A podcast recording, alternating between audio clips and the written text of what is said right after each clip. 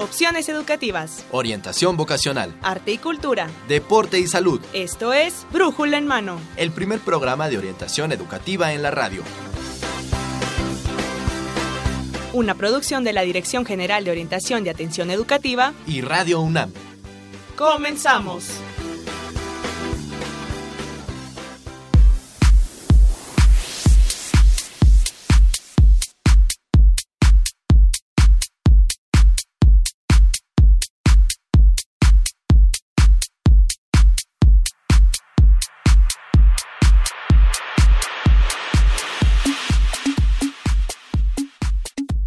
Hola, ¿qué tal amigos? Muy buenos días, sean bienvenidos a Brújula en Mano, el primer programa de orientación educativa en la radio, que es una coproducción entre la Dirección General de Orientación y Atención Educativa y Radio UNAM.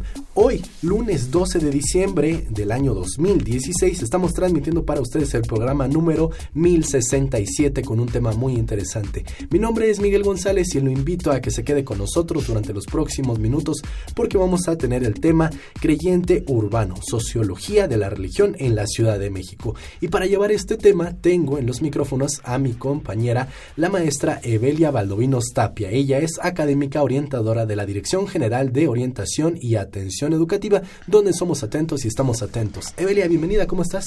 Muy bien, muchas gracias, Miguel. Buenos días a todos nuestros radioescuchas. Hoy es un día muy especial para los mexicanos.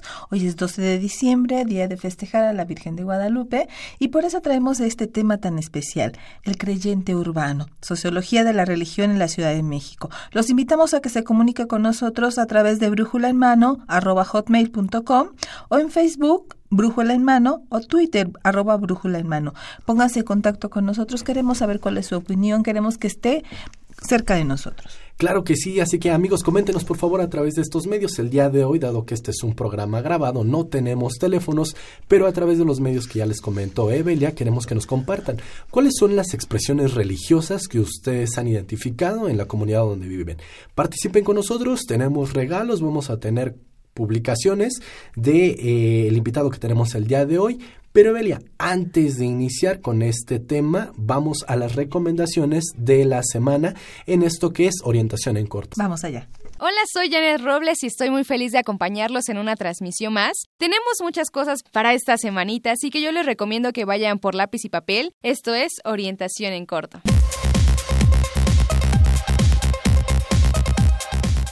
Para aquellas personas intrépidas y que les gustaría viajar a otros países, ¿te gustaría viajar a Chile en avión y estar en ese país 4 noches? Pues bien, con becas del mundo a tu alcance puede ser posible. Participa en el primer concurso de cortometraje del Acuerdo de Asociación Estratégica México-Chile. Las temáticas para participar en los cortometrajes son la juventud méxico-chilena ante los retos del siglo XXI, comercio, educación superior y cooperación. ¿Quieres más información? Contáctanos en nuestras redes sociales y nos encuentras como Brújula en Mano. Y bueno, si te gusta el teatro, les tenemos una recomendación que es hasta el 16 de diciembre para asistir al Teatro de Santa Catarina a ver la función Nada, así como lo oíste, así se llama, Nada. Esta función habla acerca de un relato simpático y poco real que abre caminos hacia dilemas psicológicos y existenciales sobre el sentido de la vida. Interesante, ¿no? El costo por boleto es accesible, es de 150 pesos. Si eres estudiante, maestro o personal de la UNAM y del INAPAM y jubilados, tienes un descuento del 50%, así que pues no te lo puedes perder. Y bueno, mucha atención, si te gustaría ganar 120,000 pesos, sí, 120,000 pesos, participa en el 9º Premio Iberoamericano en Ciencias Sociales con un artículo original e inédito que aborde problemas ya sea de sociología, ciencia política, demografía y antropología social. Para mayor información, comunícate con nosotros a través de Facebook. Para aquellas personas intrépidas, les tenemos unos recorridos en bicicleta que se llama Las Noches en Bici en Chapultepec, en donde se te presta casco y bicicleta si eres de las primeras 20 personas en llegar. El costo del recorrido es de 50 pesos. Tienes hasta el 16 de diciembre para realizar tu recorrido. Es a las 18:30 horas. Pero bueno, si tú no sabes, nunca aprendiste a andar en bicicleta o simplemente no te gusta, asiste al paseo en tren. El costo de este recorrido es de 200 pesos y 150 para estudiantes e INAPAM. Así que, pues, para salir no hay excusas. para todos aquellos amantes de la lectura, participa en el Círculo de Lectura que se llevará a cabo el miércoles 14 de diciembre a las 11 horas, este es matutino, y el vespertino es a las 15 horas en el Museo Universitario del Chopo. Y lo mejor, la entrada es libre. Y también en este mismo museo se va a llevar a cabo un taller que es de narrativa oral. Este taller se va a llevar a cabo el viernes 16 de diciembre a las 17 horas. Y igual, la entrada es libre. Si no tienes nada que hacer o si no sabes qué hacer este sábado 17 y domingo 18 de diciembre, asiste con tu familia al Centro Cultural del Bosque a las 14 horas para presenciar obras de teatro de Miguel de Cervantes. La entrada es libre. Asiste este domingo 18 de diciembre al Centro Cultural Universitario en la Sala Nezahualcóyotl de 16 a 20 horas para escuchar a la Orquesta Juvenil Universitaria Eduardo Mata de la UNAM. La entrada a este concierto es de un costo de 50 pesos, o sea, es totalmente... Y bueno, desafortunadamente pues ya se está acabando el tiempo y les voy a dar la última recomendación. Para aquellas personas que les gusta el mundo microscópico, les tengo una super recomendación que es Microscopía. Es una exposición de fotografía microscópica presentada en el Centro Cultural de España y México. La exposición es un vistazo a mundos fantásticos y de ensueño que nos rodean, pero que no siempre podemos ver. Imagínense poderlo ver así en grandote. Tienes hasta el 29 de enero. Y bueno, amigos, es hora de irnos, pero los invito a que nos sigan en Facebook como Brújula en Mano y en Twitter como @Brújula en Mano para obtener más información de estas actividades. Esto fue Orientación en Corto. Yo soy Yaneth Robles y regreso los micrófonos a Brújula en Mano.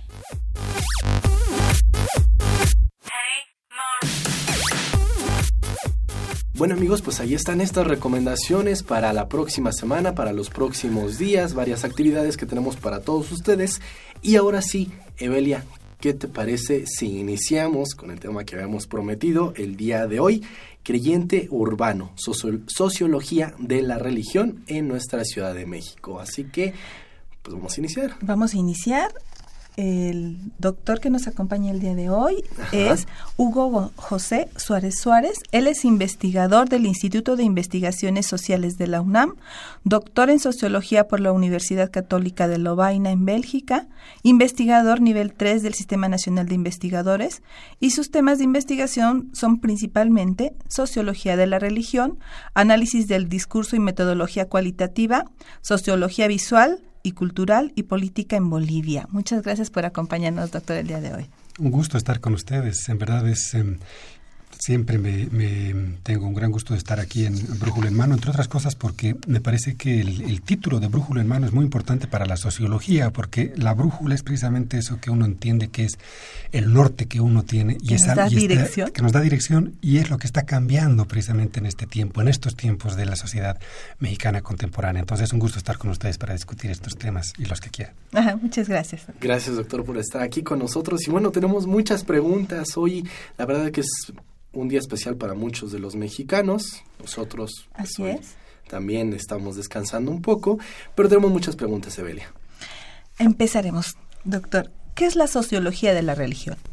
Mira, la sociología de la religión es una, digamos, subdisciplina dentro de la propia sociología que tiene por objeto entender cómo es que sucede la cuestión religiosa, por qué sucede la cuestión religiosa, cuáles son las orientaciones de la vida religiosa y cuáles son los grupos que giran alrededor de la cuestión religiosa, y tratar de entender esos fenómenos dándoles una explicación desde la sociología. La sociología de la religión nace con la propia sociología, en el momento en el que la explicación de la vida social en el inicio de la modernidad deja de ser una explicación religiosa o filosófica y se le da la responsabilidad a la propia sociedad de dar respuesta y de dar explicación a los fenómenos, incluso a los fenómenos religiosos. Entonces, mientras que Antes, la explicación de la vida social, la explicación del cosmos, la explicación de lo que tenía el ser humano al frente, atravesaba por el discurso filosófico y el discurso teológico, como las grandes disciplinas explicativas. La sociología ingresa, nace y tiene la función de dar otro tipo de explicaciones que no atraviesen por la explicación filosófica ni por la explicación teológica. Claro.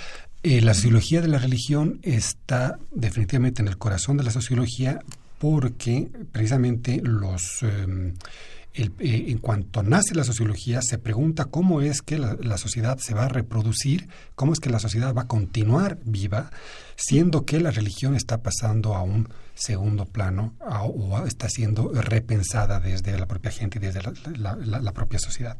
Entonces, por eso es que desde el inicio la propia sociología y los grandes sociólogos piensan y tratan de explicar la cuestión religiosa como parte de sus problemas, aunque no sean estrictamente sociólogos de la religión, simplemente sociólogos. Entonces, en general, digamos, la religión ha acompañado a la sociología desde sus inicios hasta nuestros días, ¿no?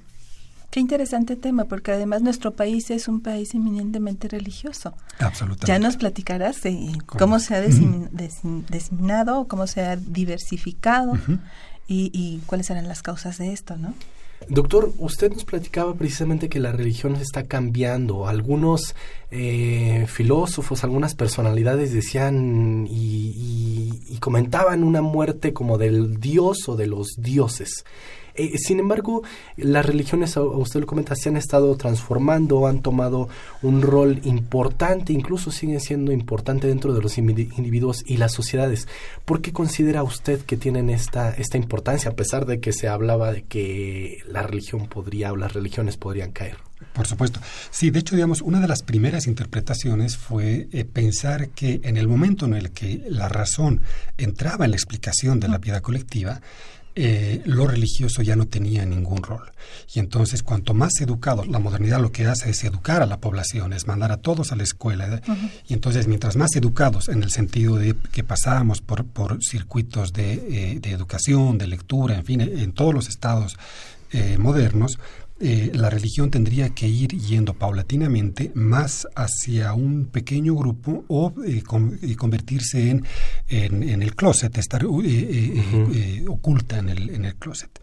De hecho, se pronosticó la muerte de Dios, la muerte de las religiones o la desaparición de las religiones.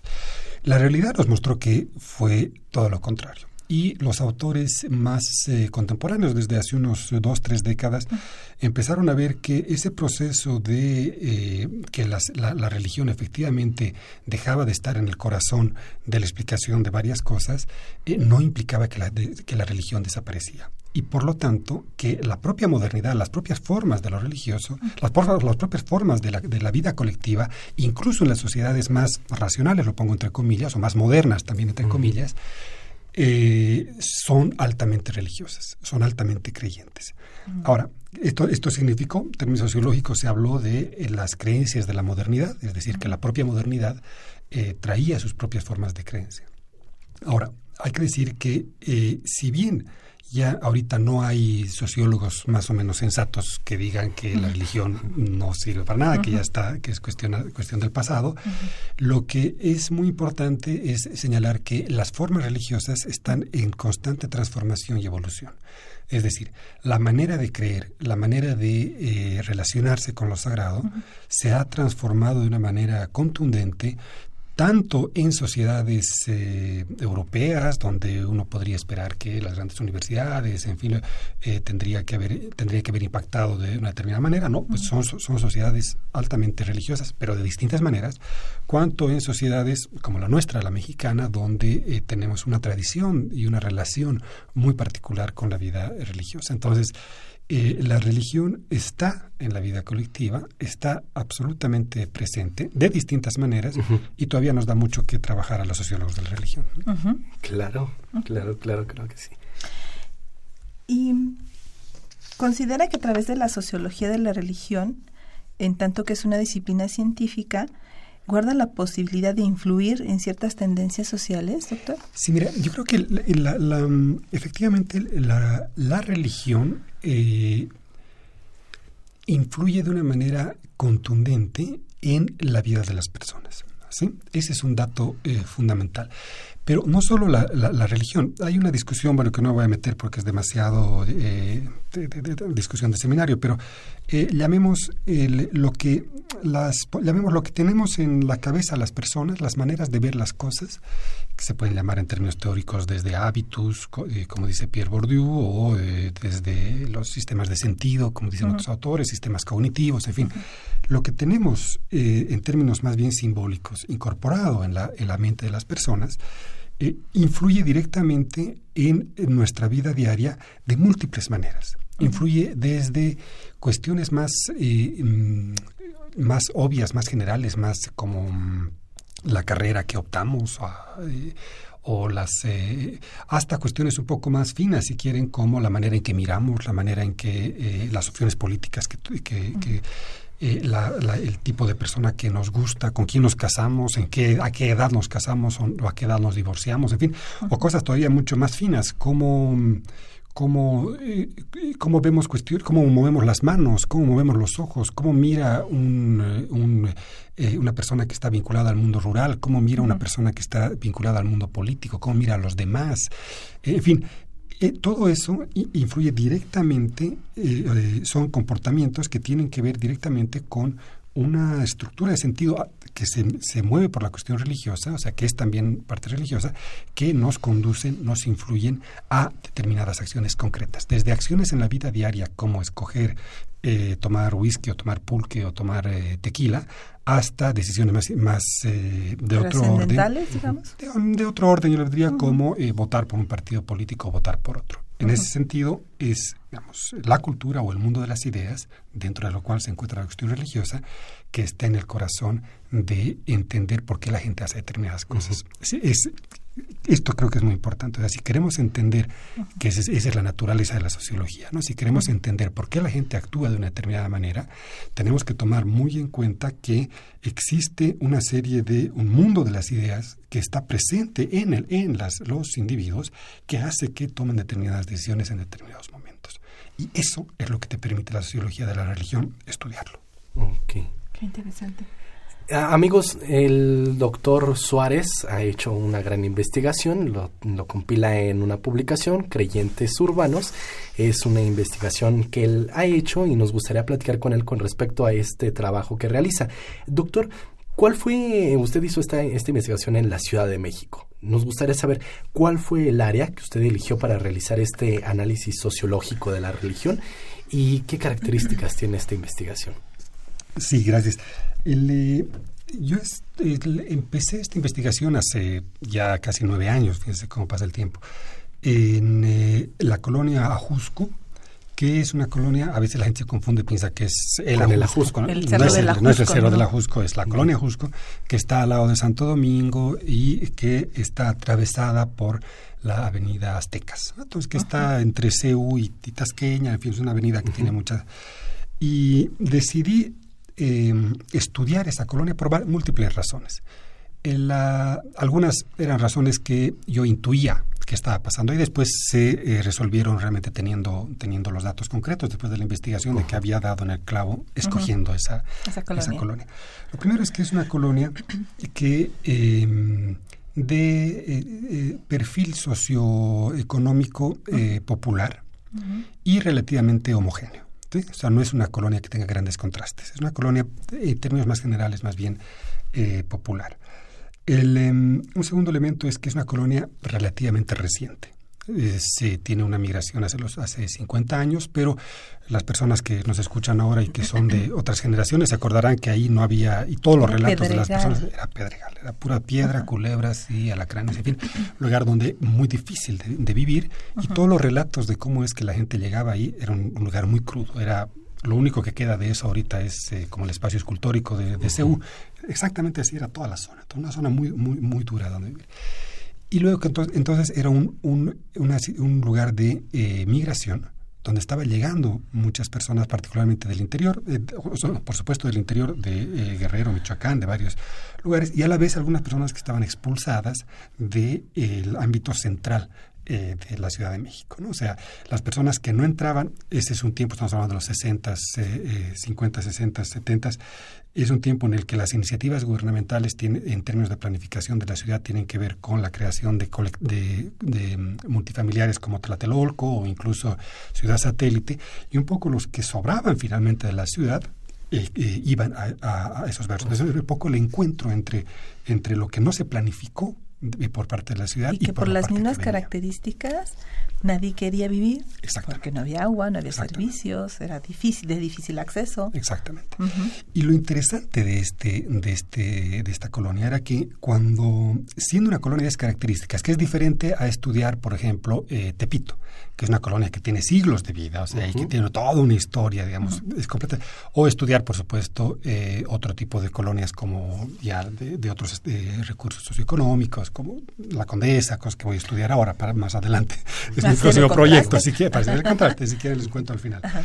Pero bueno, lo interesante de esto es que, y eso ya fue después las primeras conclusiones de lo que encontré en el estudio, fue que, primero que cuando, como los mexicanos somos especialmente religiosos, uh-huh, cuando llegas a un lugar así de árido, así de difícil de vida, llevas tu cultura local, llevas tus santos locales, llevas tus fantasmas locales, llevas, uh-huh, y lo que haces en un lugar donde solamente había piedras es construyes una sociedad.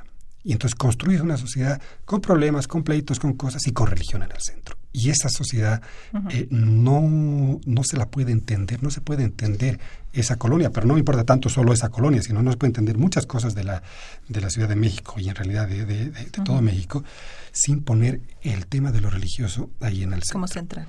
Y eso fue lo que más me llamó la atención de esa colonia. Ya después, uh-huh, descubrí que precisamente lo que encontrábamos ahí era una diversidad religiosa interesantísima, que vamos a tocar en unos momentos más. Uh-huh. Así que vamos a conocer a través de una cápsula la diversidad religiosa que existe en nuestro país, y después Evelia, amigos, el doctor Suárez nos va a platicar todo lo que encontró en este estudio que hizo allí en esta colonia Ajusco. Colonia Ajusco. Colonia Ajusco, que tú eras vecina de ahí. Vecina en los Pedregales, en Santo Domingo, en los Reyes, Coyoacán todavía. Así que esto se va a poner muy bueno, amigos, no se despeguen del 860 de amplitud modulada.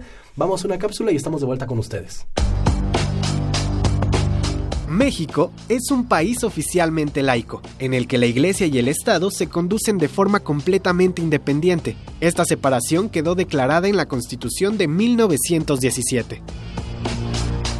Según el censo del año 2000, realizado por el Instituto Nacional de Estadística y Geografía, la cantidad de creyentes de las principales religiones en México estaban divididos de la siguiente forma entre la población mayor de 5 años. Católica, con 74.612.373 personas. Protestante y evangélica, con 4.408.159 mexicanos. Testigos de Jehová, con 1.057.736 creyentes. Adventista, con 488.945 practicantes. Mormón, con 205.229 personas. Judaísmo, con 45.260 creyentes. Islámica, con 1.780 creyentes.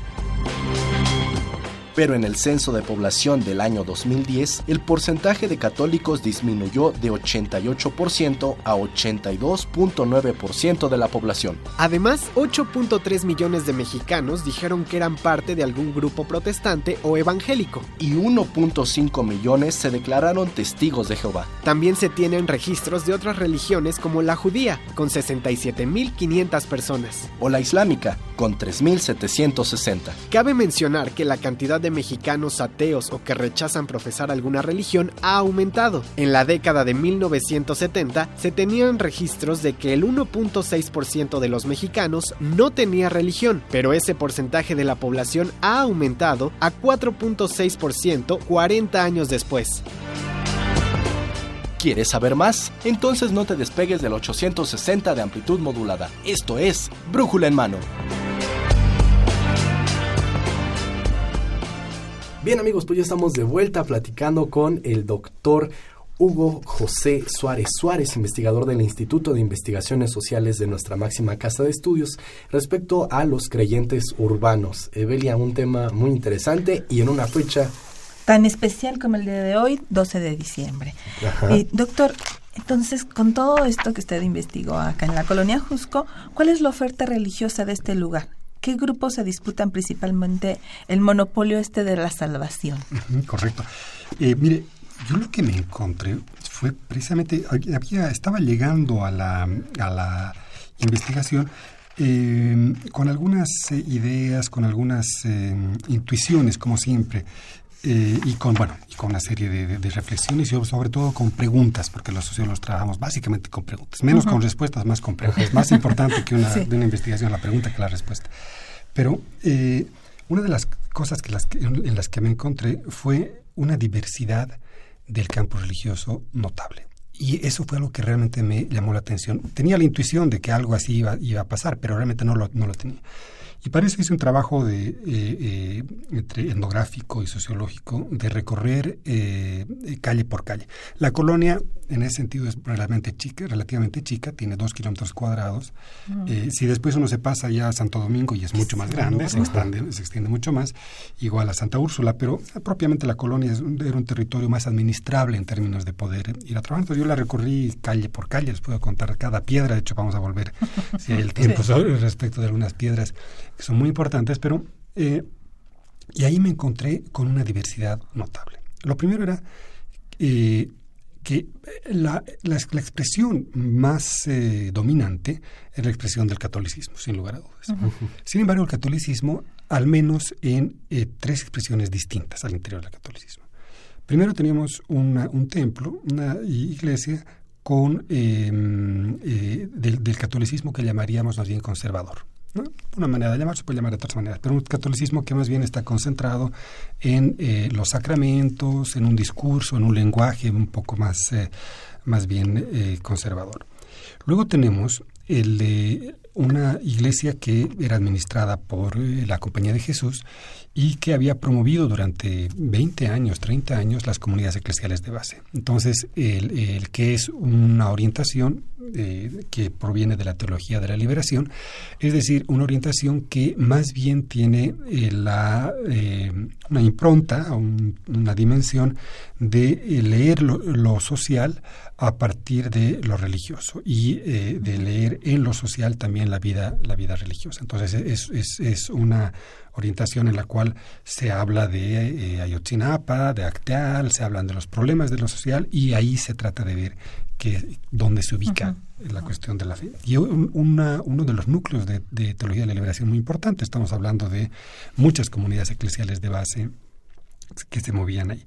Y a la vez, por otro lado, teníamos las expresiones de la religiosidad popular, que también en interacción con el mundo de las comunidades eclesiales de base y con el catolicismo conservador, eran como que 3 polos que estaban ahí presentes, dialogando, yendo, viniendo, en fin, armándose. Eso solo al interior del catolicismo. Ojo que estamos hablando de 2 kilómetros cuadrados, no más. Luego teníamos toda la oferta de las iglesias protestantes, que se llaman técnicamente, es un término que hay que discutirlo, pues se llama protestantes históricas, es decir, los metodistas, los anglicanos, que tienen también su propia historia y su propia manera de administrar lo religioso. Había dos lugares de culto de estas 2 iglesias protestantes históricas. Y luego teníamos la gama del pentecostalismo, ¿no? Donde teníamos también como 7 ofertas religiosas de distinto tipo, que con los acentos propios y con el lenguaje propio del discurso pentecostal y con las formas propias del mundo pentecostal, que pueden ir desde las alabanzas en la calle hasta pequeños lugares en los cuales se reúne la gente. Entonces, eso como una parte, digamos. A la vez teníamos lo que se llama técnicamente, se puede discutir, pero las iglesias que tienen una pequeña diferenciación, como los mormones y los testigos de Jehová, que también están presentes. Eso dentro del mundo de lo cristiano, por llamarlo de alguna manera. Pero a la vez teníamos otro tipo de ofertas. Me encontré también con la Santa Muerte, por ejemplo, que estaba ahí presente, que habían varias expresiones que están entre la religiosidad popular y luego ya cuando terminé, porque esas cosas pasan muy a menudo en la investigación. Cuando terminé la investigación, me enteré de que había un templo de origen budista. Pero ya no pude entrevistar, ya no pude sacar en el libro, porque ya fue después de que había cerrado y el libro estaba imprimiendo. Pero entonces, fíjense que la diversidad que tenemos al interior, en 2 kilómetros cuadrados, de posibilidades religiosas, es notable. Estamos diciendo entonces que esto es que una persona que nace en la colonia Ajusco, sin salir de su barrio, tiene muchas posibilidades. Tiene una oferta religiosa enorme, ¿no? Y lo curioso es que puede pasar de una a otra y entrar y salir a una sin mayores problemas, que es otra de las conclusiones. Pero el dato es que la diversidad es fundamental en una colonia popular como esta. Entonces, mientras que es una colonia donde en términos sociales tenemos menos distancia y más bien una tendencia a la mayor homogeneidad, en términos religiosos tenemos más bien una tendencia muy marcada a la diversidad. Y otro dato que me encontré que también es muy, muy interesante es que a través de una encuesta, el número de personas que se decían sin religión también era muy elevado. Era muy elevado respecto de la media del Distrito Federal, de la Ciudad de México, y respecto de la media nacional. Entonces, es un sector donde tienes los creyentes con una diversidad amplia, los creyentes, digamos, ¿cómo qué porcentaje, doctor? 8%. De los no creyentes, que se consideraban no creyentes. Que se decían no creyentes en una encuesta que realicé. Ajá. Entonces, fueron cuestiones que a mí me llamaron mucho la atención, y sobre todo esta idea de encontrar en un territorio tan acotado, tan pequeño, una diversidad tan grande. Eso fue lo que realmente fue lo más. ¿Qué ha hecho que se diversifique tanto, doctor? Es complejo porque son varios elementos los que han hecho a los que se atribuye un poco la diversificación. Por un lado, tenemos que decir que estamos viviendo en México, me voy a abstraer un poco de la cuestión religiosa, un proceso de diversificación y de fragmentación, finalmente, en los distintos ámbitos de la vida, ¿sí? Si antes, en el caso religioso decíamos antes, todos eran más o menos católicos, digamos, de acuerdo a los datos más duros, podríamos decir también, en el caso político, antes todos eran priistas, un poco más, un poco menos. En el caso de la salud, digamos, todos más o menos creían en las cuestiones de la salud más bien occidental, en fin, alrededor de los médicos, de las facultades, en fin. En el tema de la educación, o sea, tenemos los distintos ámbitos de la vida social. Tenían hace unos 20, 30 años, estaban más bien con una sola brújula, ¿verdad? Y en la cual había una sola manera de hacer las cosas, y ahí adentro es que pasaban las cosas. Es decir, el tipo de familia, vamos otra vez al debate, el tipo de familia de hace 20 años, desde 30, 40 años, era un tipo bastante más homogéneo, ¿no? O por lo menos lo que se consideraba o lo que se tendía. Se concebía, digamos, de una manera muy tradicional. Las formas eran como únicas. Exactamente, eso, en la familia, en lo educativo, en la religión, en lo político. Entonces, resulta que a partir de los procesos de globalización, a partir de los procesos económicos internos, a partir de los procesos de migración, a partir de los procesos de urbanización y en las propias dinámicas de encuentros y confrontaciones culturales que tenemos día a día, resulta que todas estas cosas, a partir de los procesos económicos, por supuesto, del propio país, todas estos parámetros se van transformando, ¿no?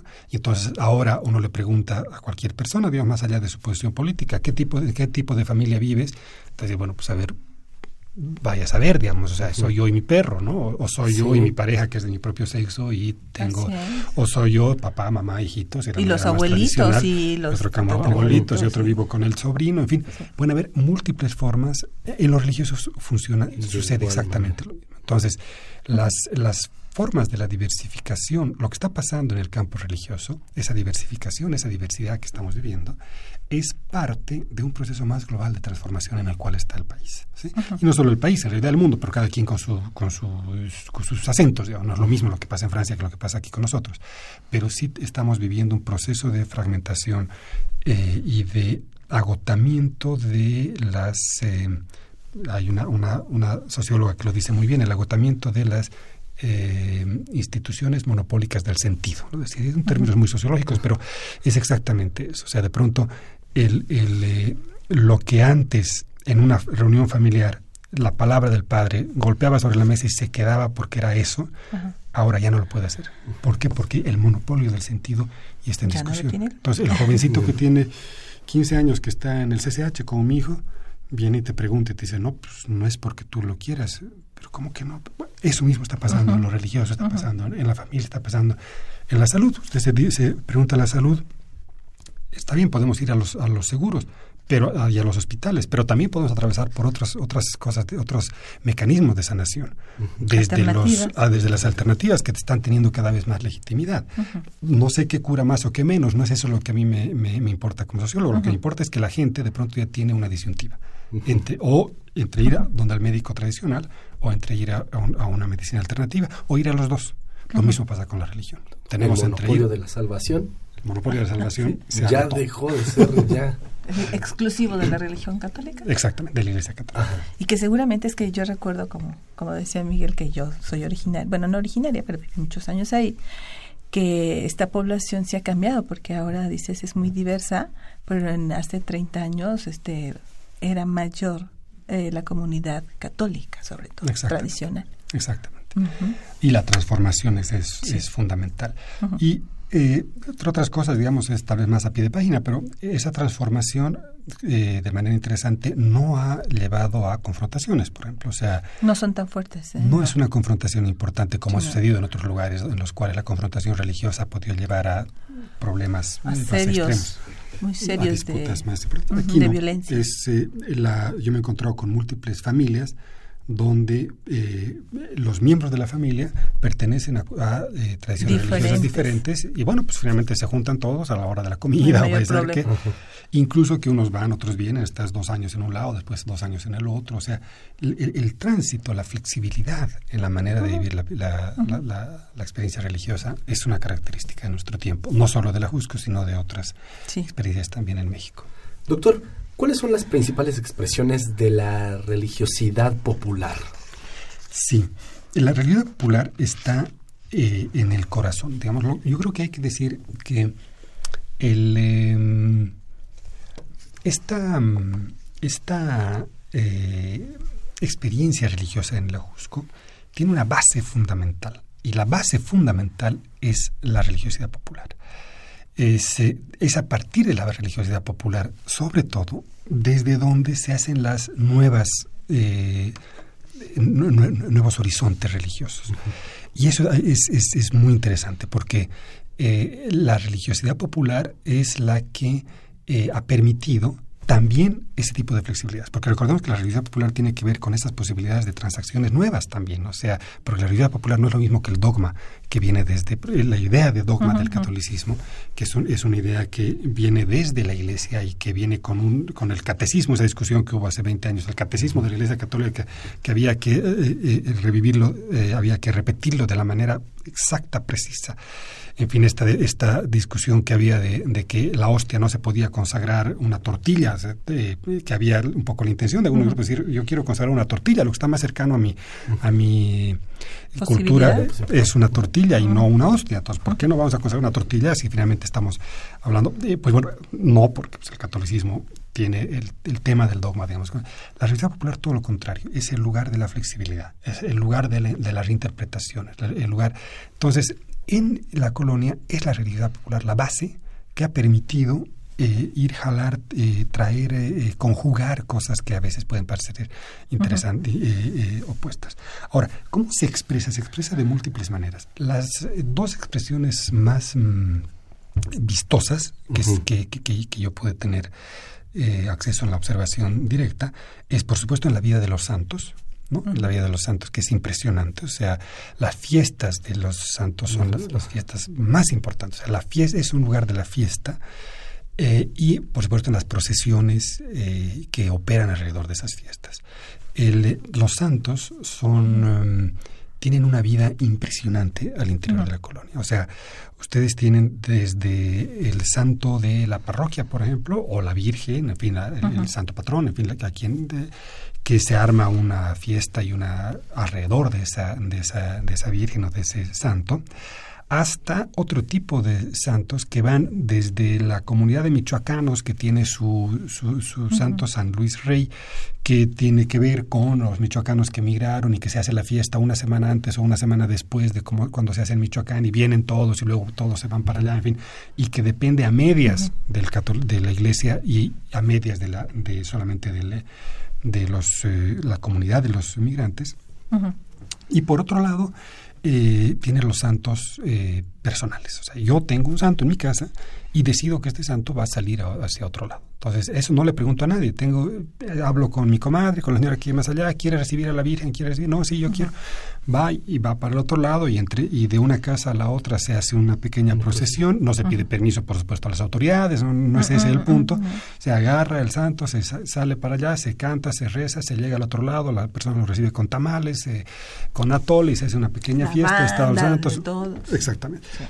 O luego están las capillas, que es otra parte que es interesante, las pequeñas capillas que son, uno pasa durante todo el año, puede ver desde Aztecas hasta, yo las he contado, eran como 40 y tantas capillas en los 2 kilómetros, que uno pasa y las puede ver de distinta manera, algunas veces más grandes, otras veces más descuidadas, hay vida y muerte de las capillas tienen su propia trayectoria, viven y mueren. Y hay capillas en las que uno pasa y son medio metro y una virgencita chiquitita, pero pasa el día de hoy, el 12 de diciembre, pasa y es una fiesta, pero se cierra la calle, hay jaripeos, se traen toros para montar, se traen grupos de bandas.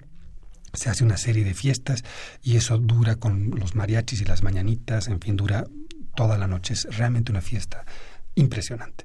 Entonces, esa es la vitalidad y esa es la manera como se expresa la religiosidad popular en el caso de la colonia. Pues muy interesante todo lo que nos está platicando el doctor, que él es sociólogo. Así que en un momento más vamos a platicar precisamente un poco más sobre esa parte de la sociología, y amigos, ustedes también que están al pendiente, pues los invitamos a que conozcan un poco más de la oferta académica que tiene nuestra máxima casa de estudios. Así que, Evelia, doctor, amigos, ¿qué les parece si vamos a la UNAM, sus carreras y su campo laboral? Comuníquense con nosotros, ustedes también pueden opinar, díganos qué expresiones identifican en el lugar de donde ustedes residen y entonces participen con nosotros. Queremos escucharlos, queremos leerlos, así que vamos a la UNAM, sus carreras y su campo laboral, y estamos de vuelta con ustedes. Hola, radioescuchas. Soy Miguel de Cervantes Saavedra, autor de Don Quijote de la Mancha, aquel hombre que de tanto leer libros de caballería se volvió loco y acabó por ver gigantes donde había molinos de viento. Su nombre era Don Alonso Quijano. Ese soy yo, y dicen que me volví loco de tanto leer libros de caballería y que no veía otra cosa ¡qué encantamientos y desafíos! Un buen día decidió hacerse caballero y salir en busca de aventuras.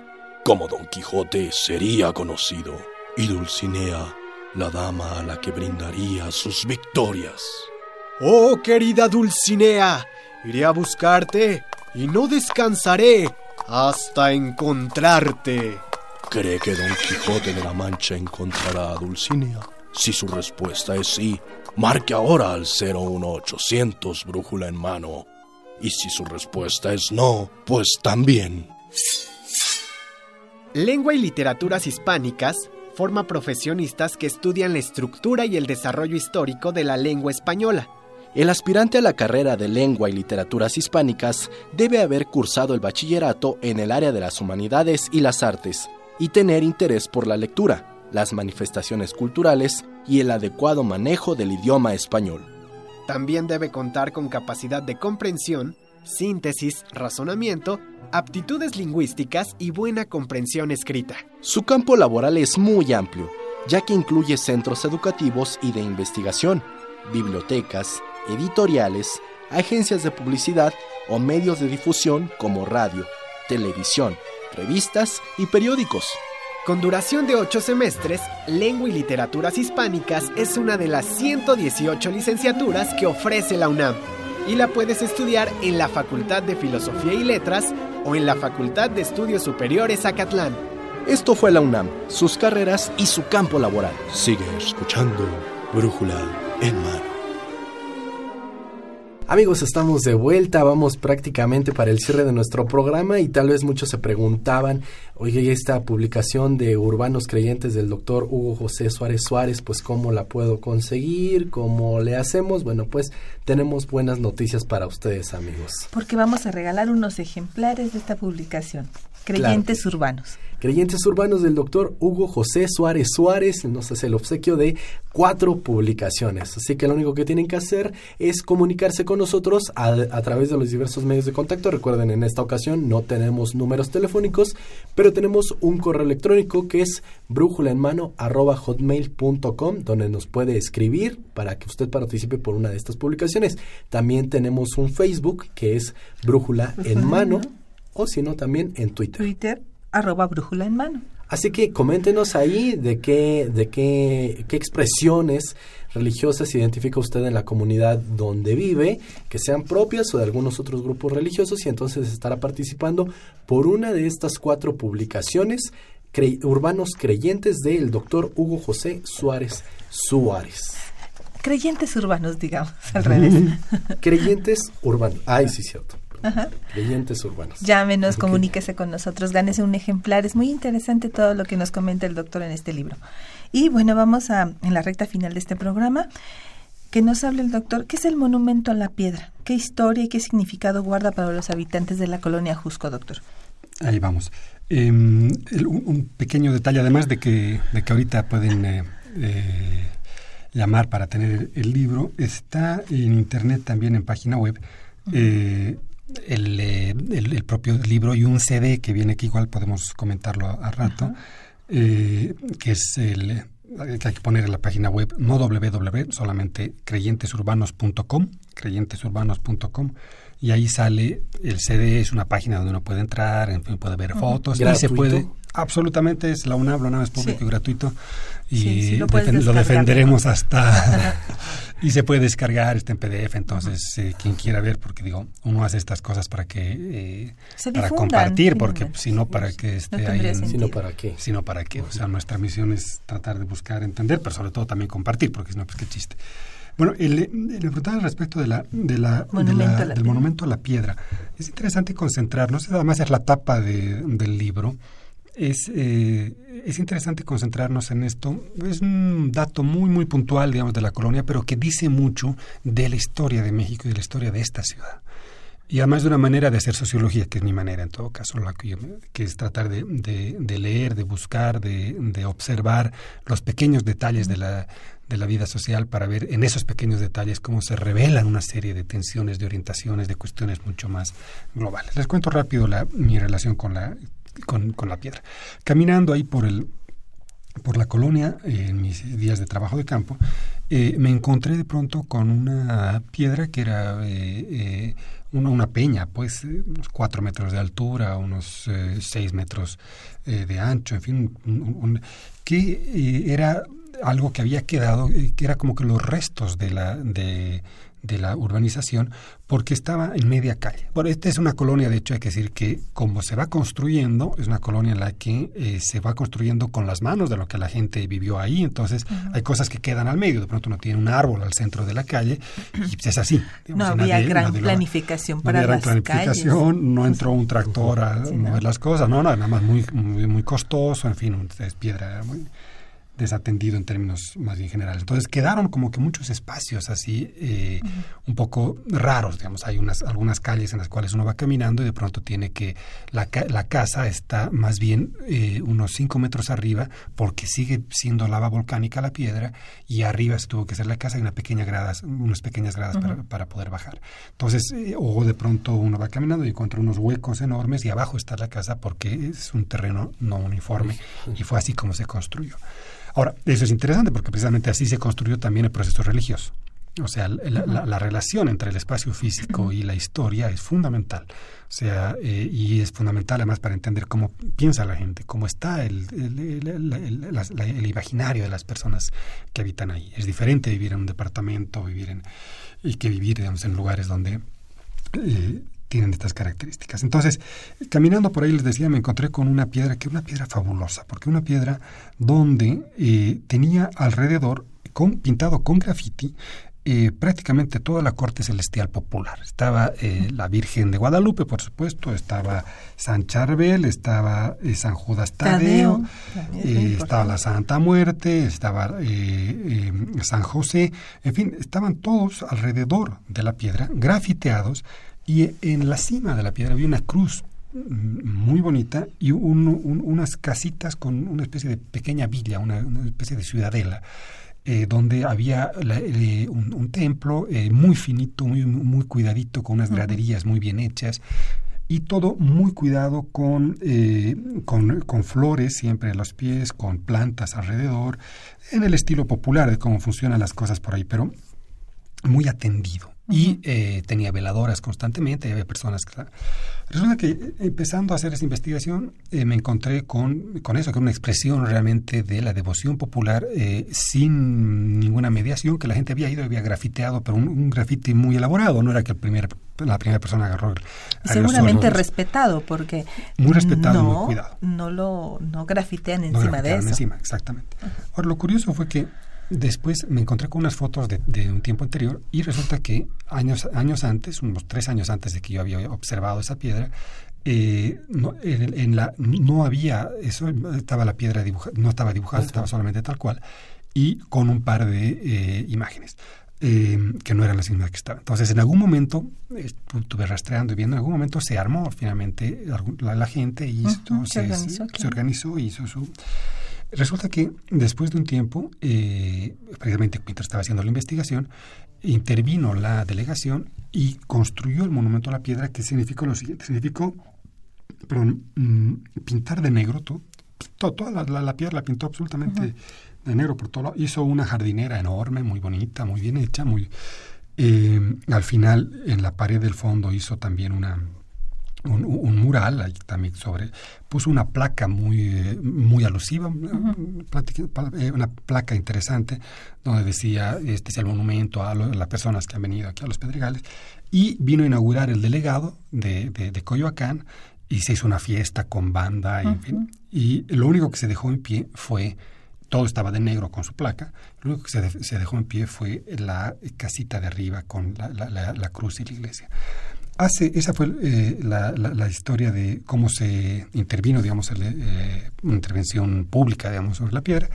Y hace algunos meses volví a ir porque pasó regularmente y ahora sí estaba grafiteado, pero a la mala, o sea, la piedra estaba completamente grafiteada, se convirtió nuevamente en un basural y el templo y la iglesia de arriba estaban completamente destruidos y la placa saliéndole... hierbas a los alrededores porque ya estaba completamente descuidada y oxidado. Entonces, esto, digamos, lo interesante de esta piedra, no me voy a extender más porque ya no vamos a tener tiempo, pero era que había muchas cosas en disputa allá adentro de distintas formas de religiosidad y maneras como la religión se hace cuerpo en las cosas materiales que tenemos ahí enfrente. Resulta también interesante ver la variedad y la convivencia de religiones y de creyentes en un espacio tan pequeño. Aquí usted, doctor, que mencionaba la presencia de la Santa Muerte, que para algunos dicen es religioso, va en contra de la vida, un tema que también puede ser pues de gran debate, digno de otro programa, pero también aquí he vedado que somos un programa de orientación, pues nos interesa la parte de las carreras. Sí, nos interesa porque que la gente conozca, que los jóvenes que nos escuchan, los papás y las mamás también que nos escuchan, que conozcan que esto hace un sociólogo, que esto que nos ha presentado el doctor el día de hoy es parte de lo que un sociólogo puede hacer. ¿Qué más puede hacer un sociólogo? Porque creo que es poco reconocido. Cuando puede tener un campo de trabajo tan vasto, es una de las carreras que la gente decide no estudiar porque no sabe. Creo que es porque no sabe, no reconoce qué es lo que hace un sociólogo. Doctor, ¿qué nos puedes platicar al respecto? Sí, mira, la sociología es una disciplina que tiene la nobleza de darte instrumentos de observación de la vida social y tratar de entender y explicar hasta donde se pueda por qué las cosas son de una manera. Bourdieu decía, ¿por qué las cosas son de una manera siendo que podrían ser de otra? Esto en lo más sencillo hasta lo más complejo, ¿no? ¿Por qué no tenemos un rey aquí? ¿Por qué tenemos un presidente? Que no me voy a referir, a detener en eso, voy a perder tiempo, pero ¿por qué las cosas son en lo más cotidiano de una manera siendo que puede ser? Entonces, lo que tiene, se supone que tiene un sociólogo es la competencia para tratar de observar de manera un poco más sistemática la vida social y tratar de ver por qué las cosas están funcionando así. Eso sea en el gran investigador o sea en el sociólogo que acaba la licenciatura, en distintos niveles, pero esa es la intención. Entonces, de alguna manera, el que sale al mundo laboral tendría que tener la posibilidad de utilizar esas herramientas en múltiples esferas. Desde el mundo político, el mundo mediático, hay personas que se han hecho millonarios siendo sociólogos por poner simplemente una agencia de publicidad, porque eran los que mejor entendían lo que la gente quería. Entonces, o desde trabajar en un periódico, trabajar en los medios de comunicación, trabajar... Hay múltiples rutas, múltiples maneras para llevar a cabo adelante la carrera. Y es en ese sentido una profesión un poco plástica que puede adecuarse a distintos lugares, porque son herramientas de observación. Entonces, a partir de ahí... Y está una de las orientaciones, que es la investigación, que es a la que yo me dedico. Que ya es dedicarse estrictamente a estas cosas y buscar y entender problemas. Pero lo que yo les puedo asegurar, y ese es el mensaje que siempre les digo a mis estudiantes, es que lo que yo quiero es que un sociólogo, después de pasar, de terminar la sociología, no se aburra en un consultorio de un dentista, porque va a tener las herramientas para estar entendiendo por qué está encendida la televisión, por qué hay ese canal, por qué han dejado estas revistas, y tratar de explicar todo lo que tiene al frente. O sea, la sociología es, sin lugar a dudas, una disciplina sobre todo entretenida y que nos invita a todos a observar, entender y entretenernos mirando a los demás. Qué gusto que nos explique el día de hoy, doctor, de esta forma tan amena y que dé a conocer y que se reconozca más esta disciplina que es tan importante. Muchas gracias. Doctor, rápidamente, ¿algún medio de contacto por el cual nuestros radioescuchas puedan establecer conversación con usted o puedan comentarle un poco más? Sí, por supuesto. Son varios. Estoy en Facebook y acepto a todos, entonces no hay problema. Hugo José Suárez, y estamos ahí en Facebook. Mi correo electrónico, hugojose@unam.mx. que se encuentra también en la página del instituto y del Instituto de Investigaciones Sociales de la UNAM, y tengo mi página web personal donde normalmente están todos mis artículos y libros, que es www.hugojosesuarez.com. hugojosesuarez.com. Correcto. Hugo José en Facebook. Hugo José Suárez también en Facebook. Y la página web de corrido y con minúsculas sin acentos, hugojosesuarez.com. Ok, bueno, pues, doctor Suárez, muchas gracias por haber estado con nosotros, muchas gracias por este aporte a este programa. No, muchas gracias, Miguel, Evelia, y bueno, pues aquí, perdiendo la brújula con ustedes. Muchísimas gracias. Llevando el rumbo, eso sí. Así que, amigos, pues el programa se nos ha terminado por el día de hoy, Evelia. El programa ha estado muy interesante, pero se nos ha terminado. Queremos agradecer a todos los que estuvieron al pendiente, a todos los que se comunicaron con nosotros, y les recordamos que tenemos una cita para escucharnos y para conocer un poco más el próximo lunes. Tenemos un tema interesante también. Tenemos un tema interesante, una Navidad de cuento. Escúchenos. Así que agradecemos en los controles técnicos a Rafael Alvarado, en la producción y locución a Marina Estrella, Eduardo Acevedo, Maxta González y Antonio Peralta, en la realización y producción general a Saúl Rodríguez Montante, y de estos micrófonos se despiden Evelia Baldovinos y Miguel González. Hasta la próxima.